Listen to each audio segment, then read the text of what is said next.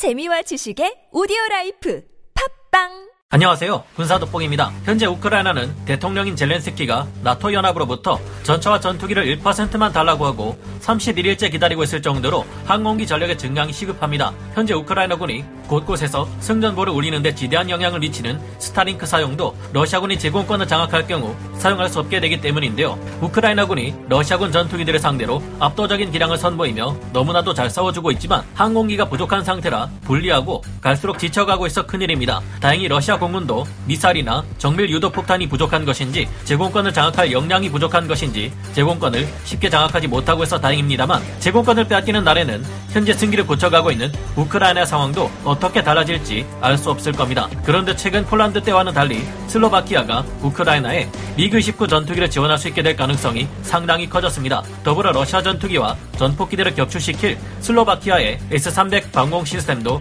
함께 지원하는 것이 고려되고 있다는데요. 드디어 우크라이나가 우방국들의 전투기 지원으로 제공권을 확실히 하고 러시아군을 몰아내는 것이 더욱 손쉬워질 수 있을까요? 지금부터 알아보겠습니다. 전문가는 아니지만 해당 분야의 정보를 조사 정리했습니다. 본의 아니게 틀린 부분이 있을 수 있다는 점 양해해 주시면 감사하겠습니다. 우크라이나의 전투기를 지원하는 것은 당장 급한 일이지만 이 문제를 놓고 나토 내부에서도 논의가 많았습니다. 지난 이십육일 미국 씨엔엔 방송에 출연한 줄리엔 스미스 나토 주재 미국 대사는 전투기를 우크라이나에 제공하는 문제는 나토 회원국이 각자 결정할 사안이다. 각 나라는 주권적 결정을 내릴 수 있다라고 말했습니다. 그런데 지난번 폴란드의 미그 이십구 전투기를 우크라이나에 지원하는데 미국이 난색을 표했던 것과는 달리 최근 실제로 우크라이나에 전투기가 투입될 가능성이 높아졌고 앞으로 전쟁 양상에도 상당한 변화가 있을 것으로 보입니다. 이전에 폴란드는 자신들의 미그 이십구를 우크라이나에 줄 테니 대신 미국의 최신형 전투기인 에프 십육 브이로 대체해달라는 방안을 제시했는데요. 이날 스미스 대사는 전투기 지원에 관련된 질문에 이렇게 대답했습니다. 만약 당신이 구소련 전투기에 관해 묻는 것이라면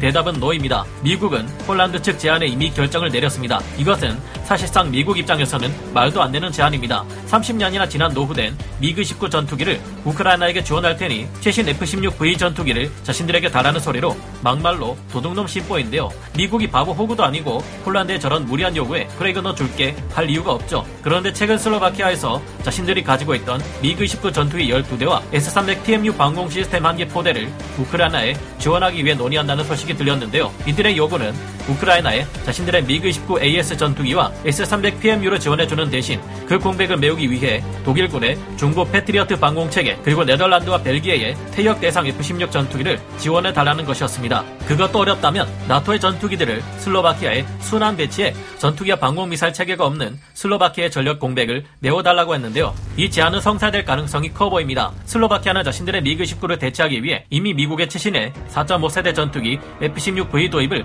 계약해 놓은 상태이기 때문인데요. 한마디로 이번 우크라이나에 미그 이십구를 지원하고 에프 십육 브이가 들어올 때까지 전력 공백을 메워줄 전투기 전투기가 잠깐만 있으면 되는 상황이기 때문입니다. 만약 퇴역한 에프 십육 지원이 싫다면 스페인, 영국, 프랑스, 네덜란드, 발트 삼 국, 루마니아, 불가리아 등 나토 국가들이 전투기 초계를 하면서 주변 국가들을 방어해주고 있는데 기왕 초계하는 김에 슬로바키아 영공까지 같이 초계해서 대신 하늘을 지켜달라는 말인데요. 이건 상당히 실현 가능성이 있는 제안입니다. 무리한 제안을 내놓은 폴란드와는 다르죠. 여기에 딱 한 가지 걸리는 문제가 있다면 방공 시스템의 문제입니다. 슬로바키아가 에스 삼백을 우크라이나에 주면 미국이나 다른 나토 국가 중에서 패트리어트 팩 쓰리를 대신 슬로바키아에 줘서 방공을 해줘야 하는데 나토 회원국 어느 국가나 패트리어트는 소중하고 반드시 필요한 방공무기 체계이기 때문인데요. 이것 때문에 슬로바키아의 우크라이나 지원 논의가 잘 성사가 될지 불투명해 보이기는 합니다. 나토 국가의 전투기를 지원하는 것은 러시아로부터 상당한 반감을 사는 행동이기 때문에 이후 나토 국가들의 안전도 러시아로부터 위협받을지 모릅니다. 그러나 현재 러시아는